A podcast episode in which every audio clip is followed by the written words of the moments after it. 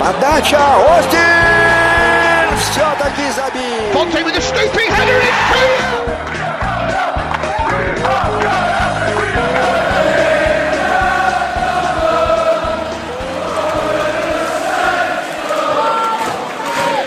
Hello and welcome to another episode of the Southampton Delivery Podcast, a podcast dedicated to the Southampton Football Club and all of the SFC fans.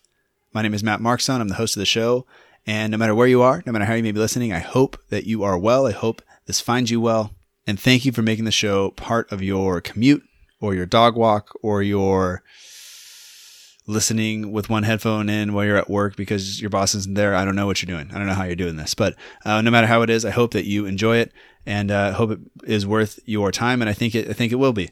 Um, coming off of this weekend, we got three points against a West Brom side that we would expect to beat, um, but that we also knew would put plenty of men behind the ball and try to frustrate us and, and get a goal on the counter. Maybe uh, they came to play for a point, and unfortunately for them, they left with with zero. But it was going to be a frustrating evening uh, for us, for the fans, and I think for large parts it really was. Reading some of the comments, uh, looking at at some of the other things, looking listening to some other commentators talk about the match, you wonder why Sky chose this match to to televise. But hey, they did, and and there it is. And I think that just exposed more people to uh, to what Boufal can do. And luckily for us, he decided to to do that, and and he finally got a chance to to do it. Obviously late on, um, obviously not getting the start uh, that he feels he deserved. I think.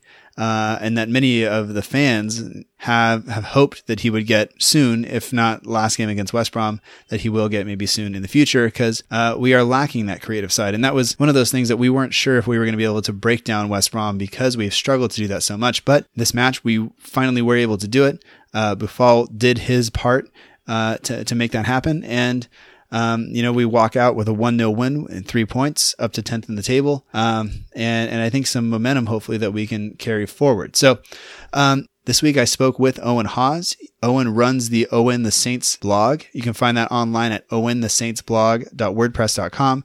You can follow him on Twitter at Owen underscore the Saints. And Owen was kind enough to join me taking time out from uh, vlogging for 90 minute football, uh, taking time away from his studies and, uh, you know, his family and everything else to, uh, to talk with me for, uh, well over an hour, uh, by the time we were done, about the match, about about vlogging, about blogging, about all these things, and um, it's always interesting to hear how people express their passion for the club and and, and what it kind of propels them to do, and, and the new experiences that, that that that brings on, both in terms of how they watch the team, how they experience the matches, and how they express uh, their passion for the club, I think is is, is exciting. Because uh, obviously doing the doing the the podcast that is that is one of those things that I do, and uh, I think it I, I, think it's great. So uh, we'll talk with Owen about all of that, West Brom included, Boufal goal, of course.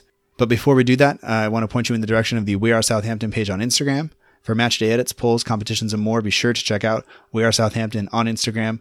Matt, who runs the page, uh, has been very influential in this sh- helping this show. He's done the artwork for this show. He's been a guest on the show. Uh, he's helped me out a lot. And so please head over to We Are Southampton on Instagram and check it out.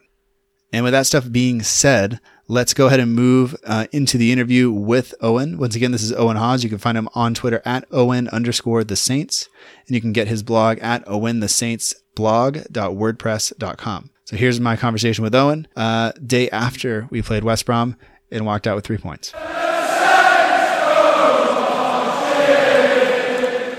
We'd like to welcome to the Southampton Delivery Podcast Owen Hawes. Owen runs the Owen the Saints blog. Uh, you can find that at owenthesaintsblog.wordpress.com, and you can find him on Twitter at Owen underscore the Saints. Owen, I know you do a lot of work, not just on the blog, but uh, for a couple other outlets, and we'll, we'll talk about that. Um, but welcome to the show, and thank you for making time to, to join me. Well, thanks for having me. I'm really excited. Yeah, yeah. I uh, I remember seeing the the blog kind of show up then I remember seeing it at the beginning of this season, and I think I was just like, "Oh, that's new and that's different," and then let's let's uh, let's see where this goes. And then now a few months later, here we are. So thank you. Normally, we start by just kind of getting to know you a little bit because I, other than the few Twitter messages we've had kind of back and forth, I, I don't really know that much. So I, I guess how long have you been a fan of, of the Saints and did you grow up in, in the area? Uh, I've always been a fan of the club. I've always followed the results thanks to my dad and growing up in the area. I mean, I never really got to that many games when I was younger. And then when I got to college, because I'm a, a, drama student, I, I, didn't really sort of fit in with the lads, but I found a group of mates and they all were into football. And so I got into it, and it was about the time when it was Koeman's first season, and that's when I really got into it. And obviously, we were successful. So some people would say maybe I'm a Tim Pot Plastic fan, but I know that if we went back down to the Championship now, that I would stick with us and continue writing about us because I just I, I find that there's a link now between sort of theatre and performance and football with there's a crowd watching on expecting their performance. I, I find it fascinating. I, I guess on that note, when you show up, do you think that people want to be entertained, you know, or do you think they want us like like if we played kind of Jose Mourinho style football where we parked the bus and, and won one nil, would people be happy, or do you think more it's more about kind of the players going out and attacking and kind of entertaining the fans? I think it's definitely about entertaining the fans, and I think last season proved that because last season us getting eighth into a cup final and yet still sacking our manager because of the way we played football. I think everyone just wants to be entertained. Uh, it's that escape in the week for two hours when we can just go and have some fun, have some excitement. And okay, so you could be pragmatic and get results, but where's the fun in seeing sideways football and trying to nick a goal here and there when it's so much more exciting? You get more involved when the team are really putting energy in and really going for it. Uh, otherwise, we just support West Brom, right? oh, yeah. Sorry, that was probably too early in a low blow. So I apologize. Um, so, so you grew up in the area when you w- went to college and, and your mates and stuff started going to, to matches and things like that. Did you buy a season ticket or was it just, uh, a few games here and there whenever you could? Cause obviously, uh, usually college, university, different, different budget situations. Oh yeah. My budget has always been not the best, but I was very actually fortunate because my best mate his mum worked at the training ground and he she got given two free season tickets so he I was able to go to quite a lot of games with him. Okay. And then I, I went to a lot of cup games as well. Do you do you find that the cup games have a bit of a di- different atmosphere than maybe uh, a Premier League game like maybe against a, against a West Brom or a Middlesbrough? Yeah. I mean most of the time the crowds are a lot less but I'd say they're the sort of hardcore fans for the atmosphere around the stadium. I would say is better for cup games than because we know that there's a, a chance that we can get to a cup final, maybe win. So we really want the team to go on and really give it a go. Whereas sometimes in the Premier League, it could be full of tourists just wanting to watch, say, Man United when they visit. Mm-hmm. Um, I think some games in the Premier League can be quite dull just because of who we're playing against and I think the atmosphere therefore can suffer. Whereas cup games, we know we can get something out of it and progress if we do well. Yeah, yeah. All right. Now, do you have a favorite stand to sit in? I don't know how many different places around the ground you've sat, but do you have a, a particular area that you prefer to sit in versus o- over some others? I used to enjoy when I was younger sitting in the the sort of Itchen corner chapel stand. Um, because I wasn't really sort of a loud person. I like to sit and more analyze the game. Um, but now, now that I've got to uh, vlog the videos for 19 min, fine. Now I'm sitting in the Northam stand every game. Well, standing. The atmosphere is just so much better. You get involved more. It's just so much more exciting, even when it's a dull game, having that atmosphere around you. And I think we do sort of need that atmosphere to go further around the stadium than in one little corner. Right, right. And, and that way you're fairly close to the away fans, correct? Yes. All right. Uh, when you are are there, do you find yourself like hearing what they're saying and then kind of everybody responding to that, or it, does that happen? As soon as the away fans make noise, then we just try and sort of drown them out. Okay. I mean, yesterday, West Brom fans were silent. They were some of the worst travelling fans I've seen. Uh oh. Not a whole lot to cheer about from their perspective, you know. Uh, it's understandable, but if if they're going to travel all that way down, then you'd think they'd at least try and get some atmosphere going to yeah. help their team. But the way I can understand why they were apathetic to what was happening. Yeah, yeah. Your blog, okay? You have um, Owen the Saints, the blog, and once again, that's at Owen the Saints blog.wordpress.com. Uh, and, and like you said, you started it kind of back in August. Um, but where did the idea for you to write about the club on a personal blog come from? I study drama and creative writing at uni, and last year it suggested that we start a blog to practice writing craft regularly. And the thing with a blog is if you pick a topic that you can write about, you don't need to necessarily have to have the sort of inspiration or piece of creative writing to be working on. You can write about something that's real. So it's just a practice on how you write as opposed to what you write. So I thought, okay, well, Saints play most weeks, so most weeks I'd be able to write a blog about them and write. I think I aim for about a thousand words every week talking about every game, and it just it was a way for me. It was just to practice my writing craft, but now it's grown into so much more already, and I've only been doing it two months. When when you when you first started doing the blog, did it at all change the way that you experience the matches or watch the matches? Yeah, um, I was a lot more sort of trying to understand what was happening as opposed to just saying, oh, he's run up, he's gone and scored a goal. I was trying to understand, right, this is the formation we're playing. Is it working? I was really sort of being more analytical. And so I could talk about what worked and what didn't and not instead of, oh, it was a great game. He scored a great goal. Does that make you enjoy it any more or less than, than when you were just watching? I think it does because I think even when it's a dull game, you can try and work out why it's a dull game and what's not working. And then you're trying to find solutions in your head and you're just more involved than just being sat there watching us pass it side to side, thinking, when is this over? Yeah, yeah, okay. Now, like you said, it, it has grown from just the blog in, in, in a short time. And um, you were saying, telling me earlier before we started uh, recording that you are now doing some stuff for 90 Minute. Is that correct? Yes. Um, and, and so what what exactly does that involve, and and how did that how did that come about?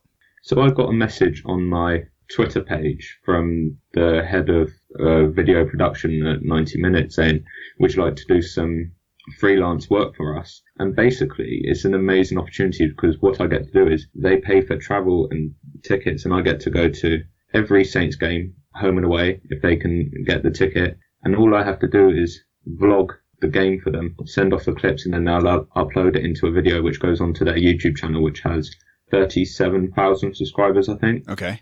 It's just an amazing opportunity because being a uni student on the budget that I am living in uh, Kingston upon Thames, there was no way that with the train travel and ticket prices, I'd be able to get to anywhere near as many games as I can go to thanks to them. So I'm very thankful for the opportunity. Yeah, yeah. And so uh, when when that opportunity comes up, you you go down to the game, you vlog the game, and I think I watched was it last week with the Newcastle fan? You met up with a Newcastle fan before. You guys kind of talked about a prediction. You went to your seats. Yeah. You did you did your individual stuff, and uh, I remember uh, watching last week and you kind of saying like, you know, my voice is gone. Uh, you know, the day after, but you seem to catch all of the important kind of moments of the game. You caught the goals. You caught you know the the fans reaction behind you and it was pretty it was pretty real versus sometimes when you when you see a vlog it's uh, you see the, the players kind of in the corner after a goal, or you you know they they get kickoff, they get a few passes, and then that's it. But uh, for your part on that, was it just luck that you happened to get all that, or did you vlog almost the entire game and then just cut down to to what we saw? I tend to sort of hit record as soon as the ball was sort of going anywhere towards box either end. Okay. So I, I do tend to get the reaction to um, most main moments in the game. But I've been very fortunate that I've been I've been fully on attention. I've caught with the build up to every goal and the goal so far. Um, yeah, no, I just I have my phone open the whole time, just ready to hit record. I don't even look at it. I just have to right. hit record, focus on the game. Um, and there's so much stuff that I don't use. I delete a lot of videos and then I send it off for to be edited by 90 minute, and they um, use a don't use a lot of what I send off as well. So okay. what goes into the vlog there about five minutes is the real sort of core moments of the game, but I also film a lot of reactions to things that are a bit less impressive and not real talking points from the game. And also, um, there's a lot of just what turns out to be facial expressions where I think something's going to happen, then nothing happens. And I I try and do a little bit of analysis as well, but it's very hard when you're in the moment emotionally. Right. Try and explain what's happening as well. I, I, I, guess I have I have two questions on that. Um, one, what do the people around you say do they say anything as you're sitting there with your phone open? Are they like, you know, does anybody make comments about the fact that you have it open the whole time? Um, no one's made any comments. I've had a few strange looks, and at first it, it is a weird sensation um, to be filming myself. I just look very sort of vain, I suppose. But I, once everyone's into the game and everyone's getting vocal around me, then I'm more confident to be vocal on the camera, and they just sort of accept, okay, he's vlogging it. Um, yeah, no, it is, it is a weird thing that every time I sort of get there, I'm like, I'm just going to whip out my phone now and start talking into it and hope that people around me just sort of accept that. Um, but yeah, no, everyone around me has been really supportive of it, so I'm very thankful for that. Uh, you were mentioning the facial expressions, uh, where you think something's going to happen. I think sometimes that is, to me, as as a new-ish uh, football fan, that's something that I I really enjoy about about the game is that there is it's 90 minutes of tension of sitting on the edge of your seat waiting for something to happen and it's all that build up and then nothing happens and all that build up and then you know the ball goes out of bounds all that build up and then there's a foul and then and then when that finally when when the goal finally does go in there is this just this moment of like euphoria that that happens and i'm not sure that that happens in a lot of other a lot of other sports you know even even in hockey which the, the scores are usually lower too and, and sometimes baseball as well but um I, I just think that that's a that's a real kind of difference in I guess in football, and then for you to be able to capture that, um, I think I think is yeah. fantastic.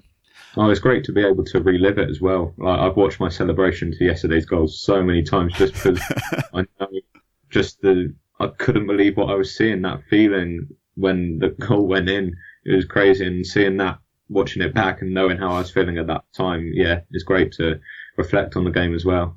Um, now, if people wanted to watch the 90 minute videos, how would they how would they find those? What's the best way to get in contact with those videos? Okay, so they're all on. Um, I think it's 90 Min Football YouTube channel. They're they're called Fan Voices. So I think they have a playlist of fan voice videos of all Premier League games of the weekend, and just find the Southampton games. All right, sounds good. And I'll uh, I'll put a link to those in, in the show notes or the, the YouTube channel in the show notes just in case uh, somebody wants them there. But I do have one other question before we kind of get into yesterday's match, um, and it and it relates to a tweet that you put out um, in late August about about this bingo card, and you kind of said like, I don't like to moan, so instead, here's a bingo card for Saints FC games uh, to highlight some issues. Um, hopefully, uh, you know, the fewer of them, less of them will apply soon. Now, as you were writing these, because some of these are hilarious, uh, the Nathan Redmond one I find especially fantastic. It says Nathan Redmond will have a few shots. Some will be sitters he misses. Others will be selfish instead of creating goal scoring opportunity for a striker. Now, as you're writing these, at any point were you like, "This is too harsh. I have to, I have to back off a little bit and re- redo it." Um, that's an interesting one. My main interest in sort of whenever I'm writing and drama is comedy, okay. and I think that comedy there's a fine line between being funny and being offensive. But I don't know. Maybe maybe I was too harsh. But I, to me, a lot of people just are sort of swearing, mouthing on players, tweeting players directly, being completely unacceptable. I don't think I was particularly harsh. I was just saying what was happening every game, and that's why I made a bingo yeah. card yeah. Because people could have taken that to a game and crossed them off, and too many of them were being crossed off. That was where the whole idea came from. Right. I wasn't trying to be harsh. I was just trying to be kind of factual because it was true at the time. No, no, no. I, I, and I wasn't saying that you were being harsh. I was just saying, like, if I had I written this, like, although that Nathan Redmond one would have been what I put on the final one, there would have been some other things that I would have written that would have had to go away before before the final copy was out there. Yeah. But no, I th- well, I remember seeing this and I it made me laugh. Like I laughed out loud, and I actually remember exactly where I was when I saw it, and uh, I thought I think it's great. So well well done to you on on that. But I, guess you know in, in terms of of, of um, you know writing about the stuff, how often do you write about every match or just every match you attend, and and and how about how often do you post on the blog? Okay, so it's got a lot more difficult now that I'm back at uni and with a lot of assignments being due in every week, I I've made a promise to myself that I'm going to write about every game, whether I've been to it or not. I mean, if I don't go to it, generally the posts tend to be a lot less as I'm relying on sort of match of the day and Twitter feedback mm-hmm. and sort of my own sort of judgments from that. But if I've been to the game, then I'm determined to write a prolonged piece and analysing it because I know that's the kind of discipline I need as a writer is to be writing regularly, whether I've got the time for it or not. I need to make the time to write. So that's kind of why I'm operating this blog. Yeah. All right. All right. Um, now, do you are you feel like we're uh, we're okay to go ahead and get into the uh, into the match here? Yeah, sure. I'll be honest with you uh, that yesterday both my kids play played uh, early matches. That is an eight thirty, an eight o'clock, eight a.m. start here, and then a, and a ten a.m. start.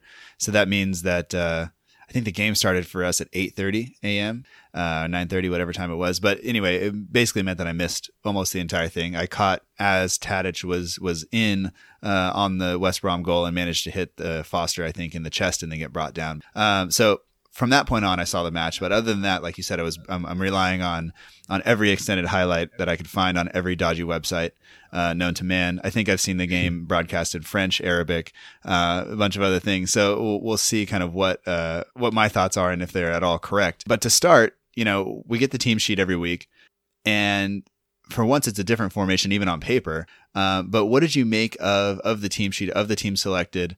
Uh, I have specific questions about Van Dijk and Yoshida being selected, and then uh, the formation and, and, stuff like that. So, uh, first of all, what did you make of, of, the team selection in and of itself? I think it was good that we went to up top and even put that down onto the published formation image. I was sort of uninspired by it because I think after the Newcastle game, everyone was crying out for Boufal to get a start. He he did a lot in that Newcastle game when he came on, and more than maybe Redmond or Tadic have done as of late. So I think most of us were kind of expecting him to start.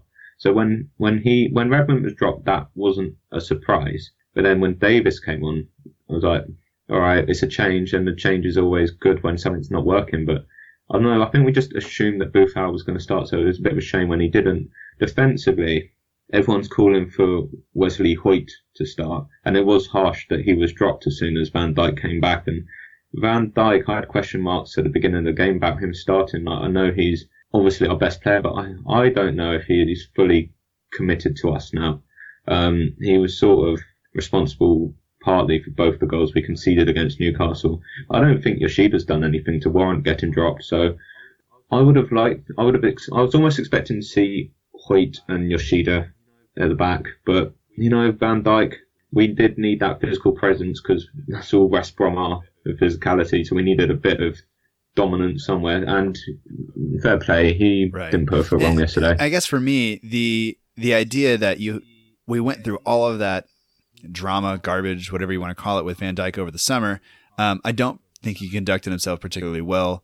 I think it could have been handled better by him. I think the club did everything they could to kind of keep it clean in terms of, of what was going on and, and, not releasing a lot of information about it and not choosing not to kind of drag him, you know, his name through the mud with, with the fans, which they easily could have done.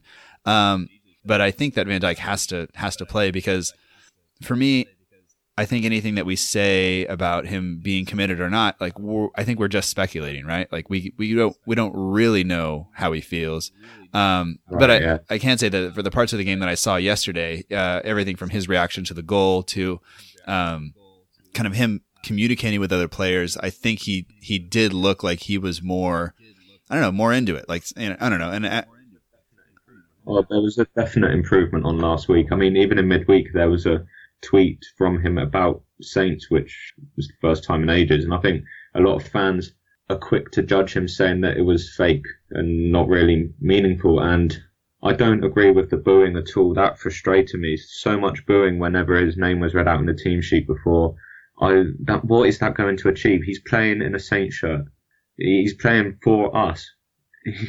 like booing's not going to achieve anything. It was the same when Redmond came on yesterday. There was boos all around the stadium. It's just you need to support your team. If he was here in a Liverpool yeah. shirt, boo him all you like because the way he conducted himself was awful. But he's a Saints player, and we have to yeah support yeah. them all. And, and I think you know, would you boo him to his face? You know, would you walk up to him on the street and boo him to his face? I, and I'm not sure. I mean, I sure as hell wouldn't. But you know, some people might, but that's not me. So, uh, but I understand the frustration, um, especially I guess from fans who have, you know, I guess if you grew up watching players like Le Tissier kind of dedicate themselves and, and say like, no, I'm staying here and I'm doing this, uh, and, and, be loyal, and then you have a guy who's here kind of just to put himself in the shop window maybe and then get moved on uh, i can see that that frustrates people. But like you said i don't i don't agree with the with the booing of, of the players at all. So it, eh, but with with the um, with the center back partnership that we chose, I think it was fine. And, and uh, you did mention the the physicality of of West Brom in that uh, if you look back on that goal that we conceded to Man United, Hoedt gets bullied by Lukaku, and um, so I so I can't understand maybe the uh, you know you have a little bit of a veteran presence in the back Forster's been a bit shaky lately, so that you, you put you put those two back there, and maybe you, you, you give everybody a little bit more uh, confidence, and, and the composure on the ball is there and stuff like that too. So uh, I think I, I, can understand the selection there. Uh, as we move forward, it was nice to see, I think, Davis come back into the side and get the captain's armband. I think he does something that we don't necessarily have. Um, and then if necessary, he can always replace either Lemina or Romeu uh, later in the game, we can bring on another attacker. But I think people were frustrated with Tadic starting again. Um, did that at all frustrate or surprise you? Um, Tadic, he's achieved even less than Redmond. He flatters to deceive sometimes, but you know what? Yesterday he was very influential in the game. That was one of his best performances he's had in a long time. So I, he deserved to play yesterday. He really put his all in, and he did a really nice interview that I read earlier this week, and he was saying how much he loves living in Southampton and how he wants to, the club to succeed. And it was just nice that he seems to be loyal. we we need we shouldn't take that for granted when we look at some other players. He seems committed to the cause, and I'm, I have a lot of respect for Tadic after the interview and, and, that he gave if I'm midweek. Correct. You know, he came in with with Koeman. Koeman brought him in, and now Tadic is on his third different yeah. manager. You know, he's no longer the selected guy. He's the guy that was here before. So. Um, I think for him to to kind of settle in and, and kind of have to win over three separate managers, even if he doesn't necessarily perform week in week out, that has to give us uh, an idea that he he must be doing something right, whether it's in training, just the way he conducts himself, um, things like that. I think sometimes he's a bit temperamental and he is streaky, but I think he is one of the most creative players we have, uh, other than than Boufal, which we'll get to later. Um, uh, and, and then Long yesterday got his 100th appearance for the club. Were you surprised to see him selected, given the lack of goals that he has uh, over over Charlie Austin? No, I, I was expecting him to start up with Gabbiadini because that's what we did last week, and we scored two goals. So it sort of had solved our sort of scoring issue in that sense. So I wasn't surprised to see him start. He offers, he does offer that tenacity, which I think, I don't know, maybe we might have done better with Charlie Austin because what we were doing for a lot of the game was just crossing it in and it bouncing back out off West Brom, who obviously very physical defensively.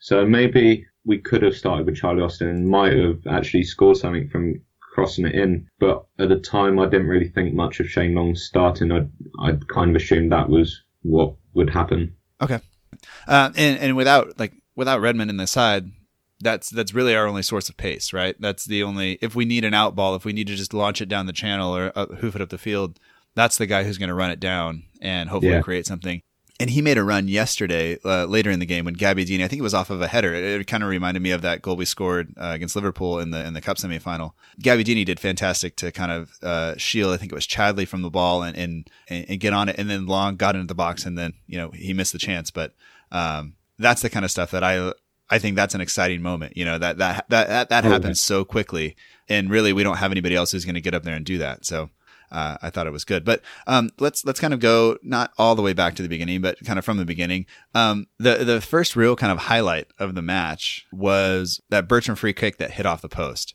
Um, now I, I, don't know what to make of that. Do you, do you think I I think Evans gets a little bit of a touch on it, um, but other than that, was there anything that kind of leading up to that, that uh, in the build up to that free kick that that maybe we should talk about?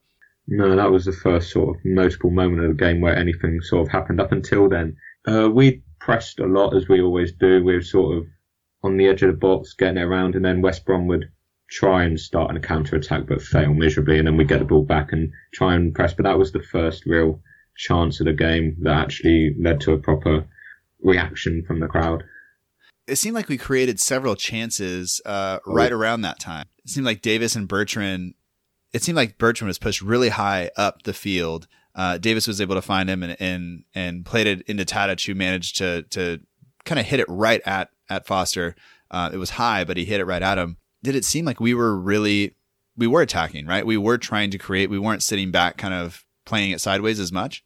Oh no, definitely. It reminded me of the um, second half of the Man United game where we were just the dominant team chance after chance we were wasting, but we were getting into positions. We were making great chances for ourselves. I think there was at least three or four that really we could have scored from. Um, we were all over them. I mean, that's that that was what they wanted though. They were happy to just sit and defend. That's what West Brom are about. So yeah, and we went into half time and they hadn't conceded. So to them, it was all going to plan. They were just absorbing our pressure and we hadn't made the most of any chances, but we were really knocking on the door right through that first half with so many chances.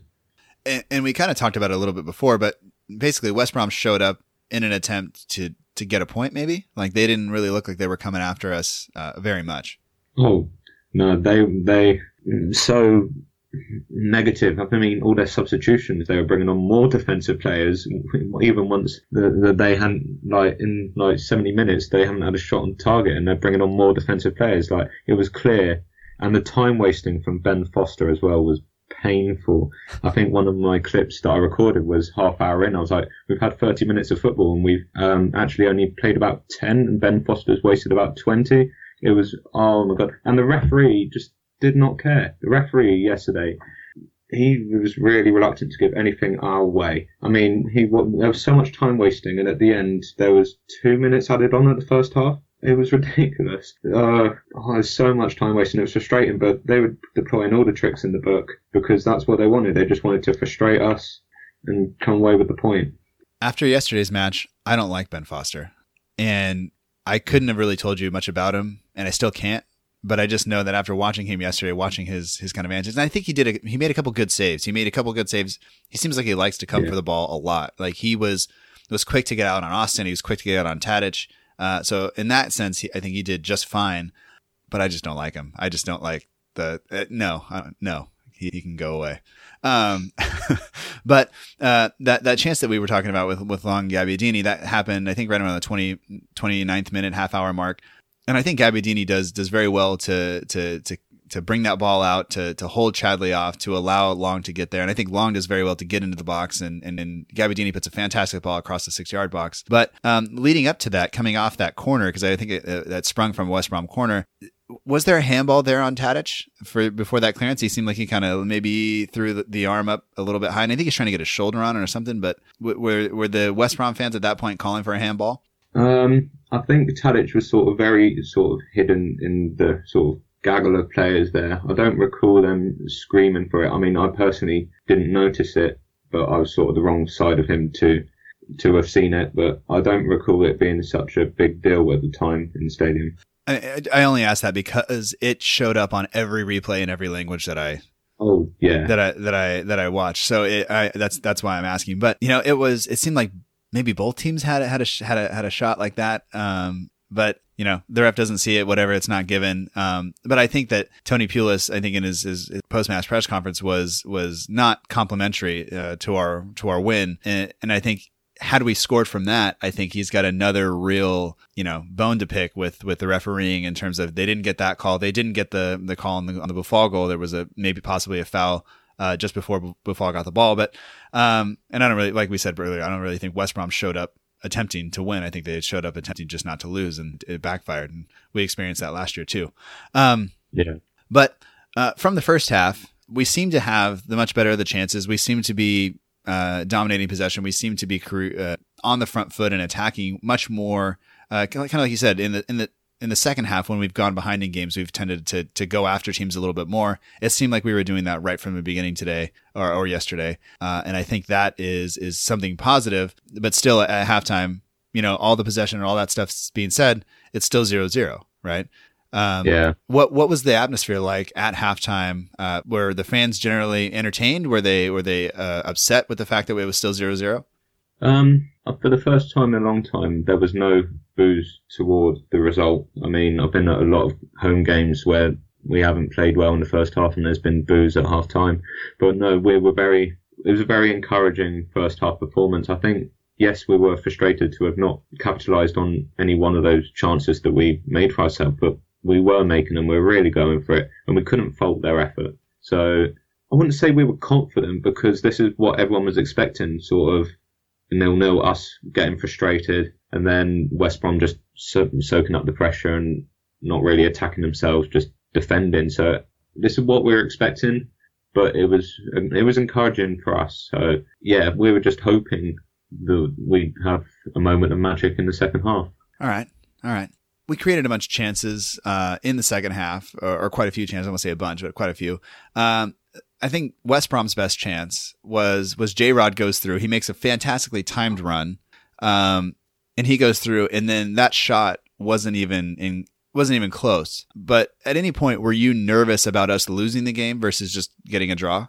At that particular moment, yes, because he was through on goal, and we've obviously seen in the past what he can be capable of. But I think after after that chance went well wide, we were like, okay, they're offering nothing um, dangerous to us. Uh, and until towards the end, West Brom started growing into the game towards the end, just before we scored. So I think there was it got a bit nervy right towards the end, but for the majority of the game, it was us doing the attacking. If anyone was going to score, it was be us. But we just didn't know if we actually would. I think most of us just assumed, especially at half time, and then for most of the second half, that this would just be another nil nil. Okay, a couple uh, of moments of that kind of made me hold my breath even on the replay was that uh, Forster kind of coming for that cross or that ball into the box. I think it was a free kick, dropped it, just bundled it. It was like it was like just just somebody somebody get it out of there. You know, it was like watching my son's uh yeah my my son's team. Uh, I love them, but they always seem to play if a kid's hurt or can't run or whatever. You know, just put him in goal, and it's like that's really at his age is probably not the best. You know, maybe maybe if you're sick, you just don't play. Like maybe you just stay home instead of uh, attempting to to not catch the ball and watch it go off people's faces and things like that. But I don't know. I, I saw that and was just like, man, please catch the ball. You like you have one job and is catch the ball. Yeah. Um, so I don't know. Anybody get on him about that, or would everybody kind of just let it go and, and move on? And oh, there was a lot of sort of screaming towards him because it was just such a simple ball, and then for it to slip, and then I just have this image in my head of him being sort of horizontal, sort of as if he was like right. drowning in people's feet. That's what it looked like, just scrabbling for the ball whilst the ball just bouncing around. Oh, it was that was a heart attack moment. But I remember I was vlogging at the time. I don't think it made the final edit, but I was just there, sort of frozen face, like, what am I watching? Is this is this actually happening? Yeah. All right. And then it seemed like almost uh, the next real moment of note was uh, was Tadic going down in the box after going through on goal. Um, and I forget who plays him the ball, but it's it's it's a well worked kind of move, and he's got plenty of space. But Foster comes out kind of right away. Tadic hits him, I think, in the chest uh, with the ball, and then Foster kind of grabs his leg, and then I think Tadic he goes down, but I think he sells it too much. Is that? I mean, was that did that happen in front of you, or is that on the opposite end of the of, of the pitch from you guys? That was the other end of the pitch. Um, so we are all screaming for it, but looking back. I don't know. Tadic has a reputation for whenever there's any slightest contact, or not even contact, he does have a reputation for going down very easily, and I think that uh, played against him yesterday because he was sort of grabbing his foot. So if he made less of it and didn't have a history of making a meal of everything and even diving, then I've seen refs give it, but I'm not going to argue against it when it's Tadic and he makes a meal of it. Yeah, yeah, definitely. And I, I think though that I think it's part of the game. Like it, that is part of what you have to do as a as an attacking player. It, it, I think uh, I hear people talk about all the time. If you're if you feel contact and you realize I'm not getting to that ball before the defender gets there, I'm going down. And then yeah. if you get the penalty, great. If not, probably nothing else is going to come from that chance anyway. Because since he, since he had already missed you know, he had missed the best shot he was going to get in that moment. So I see that, but I just think, you know, maybe you can give him some acting lessons because he, he made it, it was too dramatic.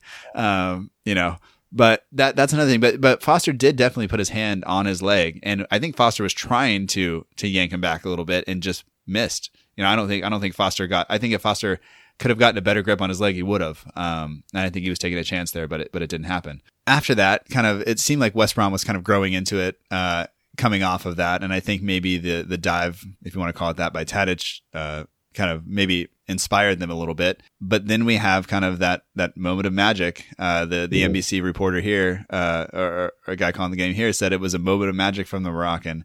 I mean, I'm sure everybody's seen it a thousand times, but it was just such a fantastic goal, a, a, brilliant piece of individual skill, which worries me a little bit because we're not necessarily creating, we're not scoring from chances that the whole team kind of creates. We're uh, we're creating chances or we're, we're relying on people's moments of individual brilliance. But at the same time, when you have, uh, you know, two banks of four or a bank of four and a bank of five, um, maybe you need that moment of individual brilliance. And we don't really have that in the squad up until this until now. So what what was what was it like watching that that run up up to that goal? So he, he starts um, near me and uh, running towards the other end of the goal, and I start recording. I'm like, Boufal's mugging off West Brom here. he's still going. He's he's still going. Oh my god! Oh my god! Shoot! And then he actually scored. It went from being sort of like just tricks and mugging people off and giving us a bit of entertainment to like, okay, he's actually he's actually going forward here. He, he's still going. He's still he's through on goal here. Oh, oh, he's shot. He's got what? Is, how has this just happened? Yeah, that I managed to film my reaction to all of it because at the first I was just like, oh, I love this guy. He, yeah. just mugged everyone right off, and then when he's sort of getting closer to goal, it's like, oh, he's still going. Like, oh, this is there. There's there is a chance. At, at what point? Because uh, for me, there was there was the initial when he got the ball and kind of seemed to fight off the defender. And I think last year he goes down right there. Last year, uh, I think he got bullied off the ball, and I think he's made an improvement this year in terms of uh, one being more willing to come back and, and track back and help on defense, which he didn't do very well last year. Two, and I think he's gotten stronger uh, yeah. and and has has definitely kind of I don't want to say toughened up, but realized that in this league you're not always going to get the call, and people are going to bully you off the ball a little bit. Um, so he holds he holds the ball there. Uh, he turns the defender. Um, at what point did you realize or think like he could actually score? I think it was about when he was halfway into West Brom's half, because then there was just the um, defenders remaining, and then two clattered into each other, and all the space he was just finding all this space for himself, and then there was literally then the defenders left, and it's like, well, he's just got past half the team back there. He's, he can find a way past them in this moment, um, and he did. He, he slotted it past them, and it was such a cool finish considering the intensity of the run and the everything, the skill that was needed to make that run to just then slot it home. I love that goal. Yeah. I, I can't stop watching it. Um, and, and, people were putting up polls and stuff about you know which goal was better. It was the one he scored in the cup run last year. Was It I think he scored against he was Middlesbrough or somebody else. Um, but for me, this is this is better than any any ball that he picks out of the sky and hits you know, one touch and hits it because this shows this, this kind of embodies all of the skill that he has, you know, the speed, yeah. uh, the strength that he has kind of seemed to acquire recently, uh, the dribbling, the elusiveness, and then the ability to, to not just smash it into, you know, the middle of the stands, which I was what I think most of us would do in that situation because we'd be so hyped up on, on what had just happened. So I think that goal for me is, is my favorite goal of his. And, and, uh, I, I don't know. I think it's the probably the best goal that I've seen from him or uh, from a lot of people uh, recently. Um, a, a, different kind of impressive than when somebody hits it from from 35 or 40 yards on the volley, you know. But um, yeah. So so for me, I, I I don't know. I love that. But um, I think we have to talk about um, just a few more kind of kind of things, and, and one of those being his reaction or his celebration to yeah. the goal. Obviously, he's frustrated from lack of play. I think the fans expect him to play. Um, I think we all expected him to start, especially after coming on last week and playing well, given that Redmond and Tadic maybe haven't performed. Um, but was anything made at the, in that moment? Was anything made of his reaction to run towards the, the Pellegrino and, and do what he did?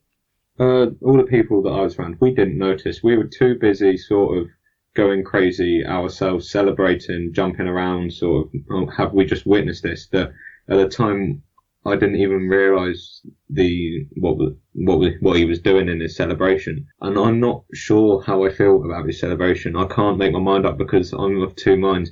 It's he's he's showing his how passionate he is. The guy wants to succeed here and play, and that we can only applaud. But how Pellegrino's reacted to it is it disrespectful to Pellegrino to sort of do that in front of thirty thousand people and live on TV around the world? I don't know.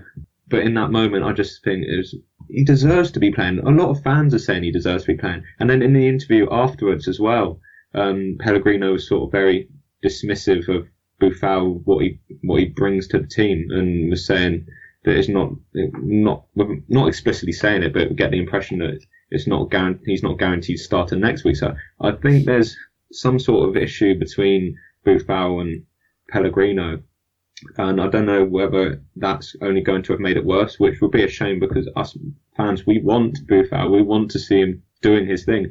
I mean, even in the 10 minutes he was on, he created three sort of openings, that goal, and then he obviously found Redmond when Redmond unfortunately fell over, but that was Redmond in space, and then he found Charlie Austin as well, who hit the post. Like he did so much in that 10 minutes, he can, we, I think he, if he needs to get a run of games and can really influence it, but at the moment, Pellegrino doesn't seem to want to take him and even wasn't very, even very complimentary of him in the post-match interview.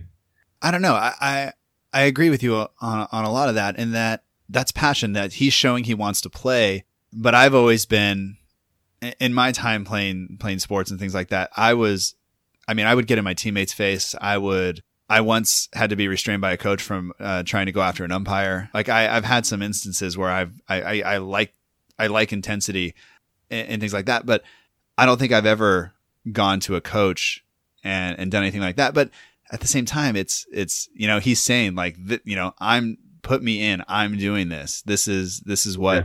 you know, this is what I bring to the team.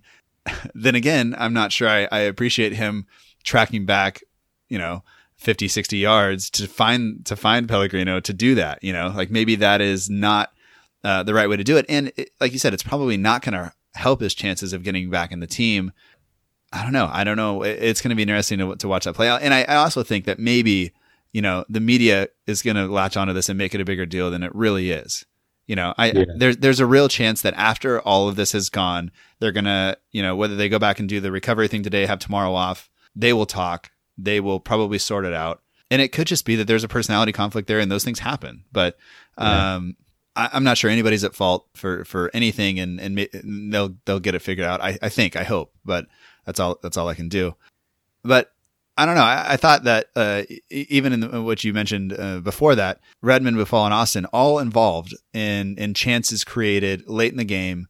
It, shows maybe, maybe one or two things, and I don't like to make things black or white, but does it show that either the, the manager made the correct substitutions in terms of all the substitutions had an impact, or was it more along the lines of those players should have been starting and had the chance to influence the game more? We definitely made the right substitutions. I personally would have liked to have seen them come on earlier than uh, Boufal and Austin was like on 80 minutes or something, which at the time I was thinking, again, it's just not long enough for them to have a telling contribution on this game. I mean, for once, I was wrong, and Boufal had that moment of magic and also did a lot of other stuff in that time. I would have liked to have seen them come on earlier, but you've got to hand it to Pellegrino. His substitutions worked. Now, uh, kind of, kind of moving towards uh, the end of the match. Is there anything that kind of stood out to you that we maybe need to talk about that we haven't talked about yet? I don't think so. I think obviously the the one big talking point of the game and what I'm assuming the analysis was all about on BT Sport afterwards was uh, the goal, the moment of magic. Other than that, it was uh, eight, up until then it had been 85 minutes of us huffing and puffing and not a lot coming our way, and West Brom just sit sitting happy and defending. Like the moment of magic was the real sort of story from the game. Yeah, I, I think I think that's true, and and, and I I don't know. I'm gonna I'm gonna watch it all day. I think it's just fantastic. And I think my favorite part is actually when he makes the the two defenders. He, I, I think I like the fact that he made, he he forced himself to stay up and fight the guy off initially, and then the fact that that guy's trying to chase him down and he causes him to run into another defender. I just think that's fantastic. Like that was just great. That's great. Um, and then at that point, I think is when I, I mean, I yelled and was screamed and, and everything else, and that's just what happens. But um, kind of coming out of the match, we have you know, nine matches played, three wins, three draws, three losses, 12 points, still only eight goals scored. And that's only our third goal from open play. Uh, and yeah. it's only our second player to score from open play. And I think that says something, but we're sitting mid table. You know, we're one win away from going as high as fifth, depending on how results go. Uh, but we're also one loss away from, from, you know, dropping all the way down to 14th, uh, depending on how things go. So we're still kind of, it's early and, and there are lots of things that can happen but I think we, we're still going to have to uh, to be careful in terms of, of when we go uh, into our next couple of matches. And we have winnable matches: Brighton and Burnley. Not easy by any means necessarily, but definitely going to be. We're expecting to win those matches before the next international break, and then we come back and and the, the schedule toughens up quite a bit. You know, we go on that run of of having to play teams like Liverpool and Everton, which maybe not as tough, but the yeah, I always expect them to be better.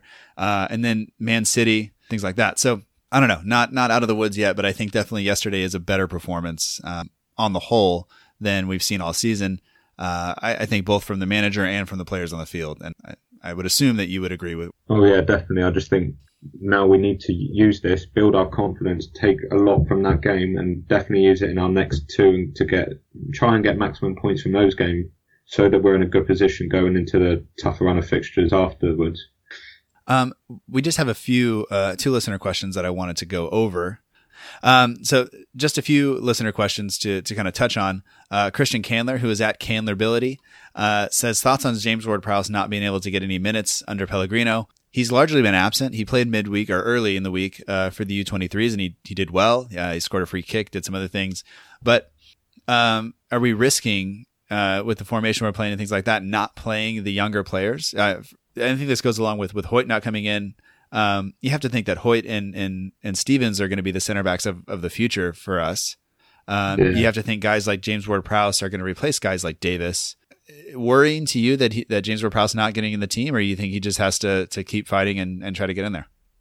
Mm, I don't know because I I don't really know where he would fit at the moment because now we've got Romeu and Lemina sitting deeper, but taking it in terms of sort of push on ahead so attacking through the middle. And then obviously we've got our attackers out wide that we need the sort of pace and trickery that I'm not sure that Ward Prowse has got. I mean, I love him as a player, but I just don't know where he would fit in comfortably in the team that we're playing at the moment. And I think part of it is we don't know what his best position is. Exactly. You know, he is he a central midfielder? Is he a guy that that can play on the wing? And I think he is really, really good at a lot of things, but not he doesn't quite have the pace, I think, to, to play on the wing. He maybe is not strong enough. You know, he's not nearly as strong as Lemina is in terms of being able to to to play in the central uh, in the center of the park. But at the same time, he can do. And I don't want to I don't want to build him up too much, but like he seems like he would need to play like almost like a, a Cesc Fabregas kind of role. Allow him to sit deep, but also distribute the ball and not maybe be expected to to put in as much work defensively. And like you said, we don't have that in the system we're playing. Um. And I think, you know, getting to, to the next thing, uh, with that partnership between Romeu and Lemina, uh, it seemed less like they were sitting to, together deep in that Romeu was sitting, Lemina was pushing forward. And this comes from, from Shannon Smith, who's at Shannon Smith too on, on Twitter. And he kind of pointed out that it seemed like they were less of a central pairing and more kind of worked with Lemina pushing forward and Romeu holding. If anything, Van Dijk kind of pushing slightly more forward either next to Romeu or just behind Romeu, while Yoshida was behind him. Did, you guys notice that uh, sitting there in, in the park, or is that are we just building up because the, the TV shows us here in the states?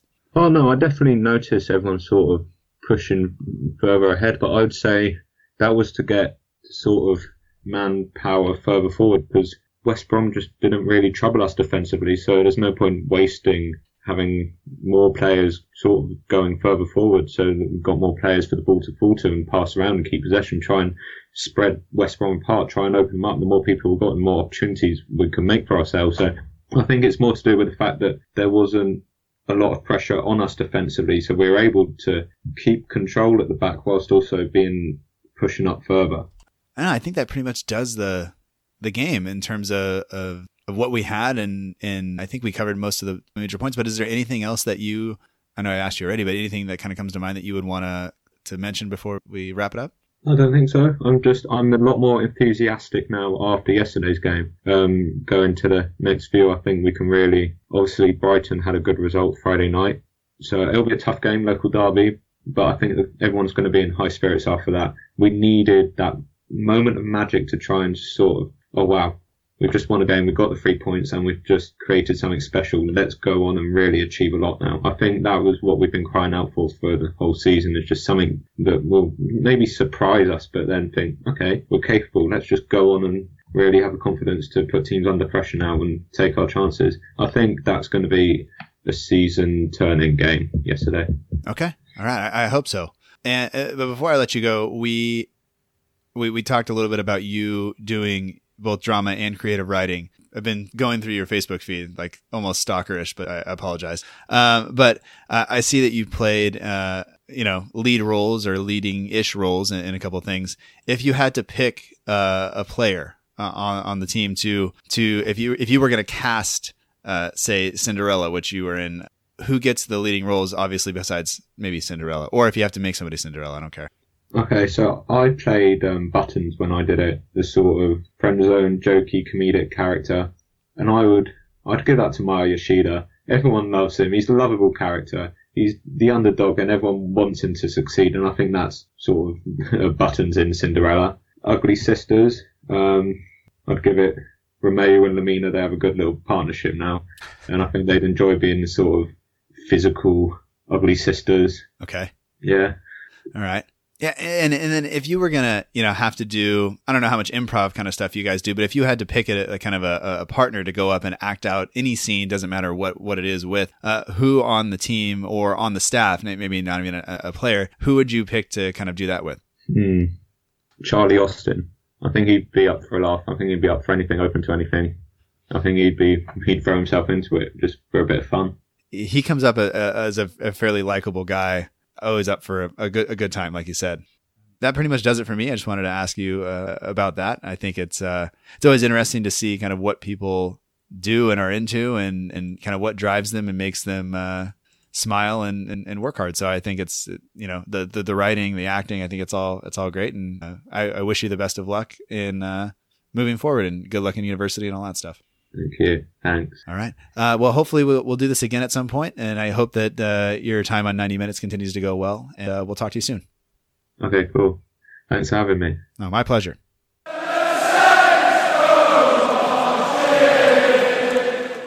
Once again, that was my conversation with Owen Hawes. You can find more from him on Twitter at Owen underscore the Saints, and you can get his writing at owenthesaintsblog.wordpress.com. In addition to writing and tweeting there, you can find him on the 90 Minute Football YouTube channel. The links to his latest fan voice video are in the show notes below, as well as links to the 90 Minute Football YouTube channel and the 90 Minute Football website. If you haven't checked it out, worth worth doing, uh, worth following along as Owen uh, kind of catalogs and vlogs um, much of the season, as many games as he can get to uh, for them. So, uh, thanks to Owen for taking the time out away from all of that uh, and his studies and his family to to join me and us and talk to us about about the about vlogging and about Saints in general. The three points we got this weekend against West Brom were largely due to the moment of individual brilliance from Sofiane Boufal and coming on as a sub, coming into a match, into a side that that needed life and needed fresh air. I think he provided both.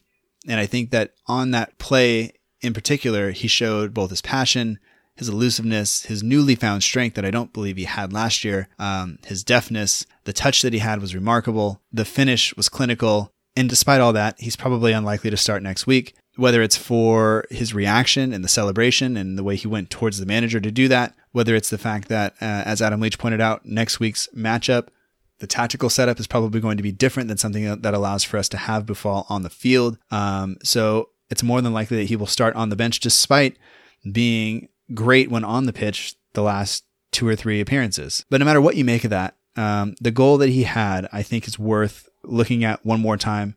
And although you can't see the calls that were made on both radio and on TV, I think really do kind of show you how great that goal was and what uh, just the shock and the awe in people's voices uh, as they call it I think are are worth listening to. So to, to end the podcast this week, we're going to go through. We're going to listen to some of those, both from all the way back from the BBC to to Sky to NBC uh, to some French station I've never heard of. So.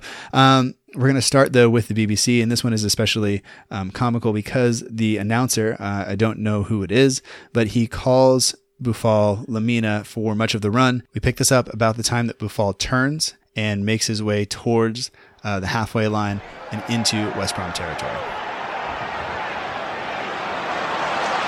Lemina's done well to get away from Nyom and off he goes. Gabbiadini ahead of him.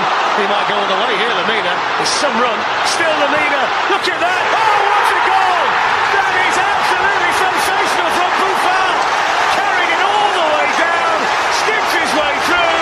And a game that needed a goal. I think you can hear the just the raw excitement in his voice, and you can hear it building from him uh, the entire time. The the kind of as he gets closer that he he may go all the way he may do this he and then when he does it uh, you can hear the crowd you can hear it all uh, i think it's just a fantastic uh, example of, of exactly kind of what that goal how that goal struck everybody there. So let's go ahead and take a listen to the French call. Now, I don't speak French.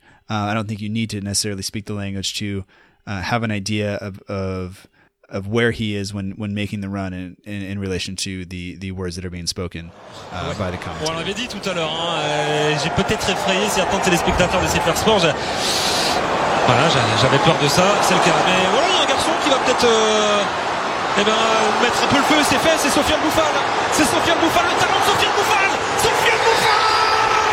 Le but exceptionnel du Marocain, le talent de Sofiane Bouffal Alors, 1-0 Incroyable, incroyable action de Sofiane Bouffal. Il est parti de sa moitié de terrain, Sofiane Bouffal. Il a avalé les kilomètres. Et fallait bien ça dans une rencontre totalement privée de spectacle et de génie pour l'instant. Oh, quel but? Alors, j'ai pas vu tous les buts euh, de la saison pour l'instant, mais pour moi, euh, c'est le but de l'année. I believe he said something about the fact that he likes croissants and also that Sofiane Bouffal is fantastic. Other than that, I got nothing out of it. Uh, other than he's very excited, and I think the goal once again it just shows what that goal was. Um, now, also Adam Blackmore had the call on the BBC Radio Solent, um, always streamed live on the Saints uh, website. So let's go ahead and jump to to his call before we get back to to the TV call. So this is a radio call, and once again, this is Adam Blackmore. Boufal breaks. He could win us the game. Does brilliantly. Goes past three players. Still going, Boufal. Looks for help. Boufal shot! Oh my word! And I don't think you have to say anything about that clip. That is exactly what it sounds like. It, it when that ball went in, when he made that run. Oh my word. Uh, I thought that was fantastic, and I always enjoy uh, Adam's commentary any midweek game uh, because I am at work during those uh, those those night games. I do enjoy listening to to Adam uh, give the call on the BBC Radio Solent. Let's go ahead now and check out the call that was on NBC here in the United States with Arlo White uh, giving the call.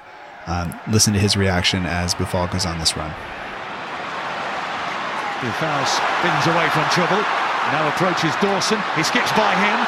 Two West Brom players collide. What a goal this would be. Boufal! Oh, I say! What a goal by Sofiane Boufal! Definitely what a goal it was. What a fantastic just piece of, of individual brilliance for him. And we have one more uh, clip. This is no announcer. This is just the sound of the crowd isolated just uh, moments before he scores. And the reason I'm throwing this one in there is because I think that for so much of the fan base, we're calling out for an effort like this, for some passion like this, for a goal like this, something to get excited about, something to start our season off, something that we can latch onto, that we can look back on and say, this is, this is what we can remember, something we can remember uh, about the season. Because I think large parts of the season have been forgettable. Um, nine games in, uh, I think that you know maybe unfairly we're being harsh on the manager, but uh, in fairness, we haven't had a whole lot to be super excited about. Um, and so uh, I think that you can hear the I don't want to say the relief, but you can hear the excitement in the crowd. Um, and to me, this is really what really what being a fan is all about. And every time that I listen to this clip, I get goosebumps as I kind of just imagine uh, being there and seeing it.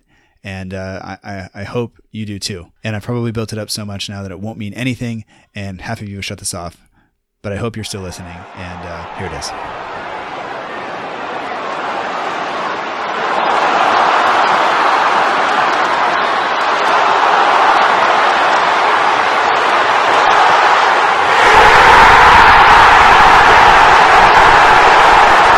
And that is it. That does it for the show. I have goosebumps now uh, playing it back one more time, and I hope you do too. Uh, I know the sound quality on some of those is not the greatest. Uh, I just did uh, the best I could, but I hope that you enjoyed it. Please consider leaving some feedback, whether it's uh, on Twitter, Facebook, sending an email, uh, leaving a review on iTunes. All of those things help very much. Um, iTunes reviews do help very much. They help other people find the show. It makes it so that when people are looking for uh, shows about Southampton or about soccer in general or football, iTunes looks at it and say, "Hey, this is getting good reviews. Uh, why don't you maybe consider this?" And, and so that helps other people find out of the show, and that's really kind of what we want. So, um, if you would do that, that would be very helpful. Uh, if not, just send us a note, whether it's privately or publicly on Twitter or Facebook. Uh, you can get in touch with us at SFCDELL underscore IVERY on Twitter and at Facebook at facebook.com forward slash SFC delivery. There is no underscore in the Facebook address, uh, but hearing from you at any point would be great. Thank you to everybody who's sending questions. Uh, thank you to everybody who has been supportive. We really appreciate it. Uh, we'll be back next week with another show. Uh, hopefully, we'll have another three points and a few goals to talk about. But no matter what, until then, remember that together, we march on.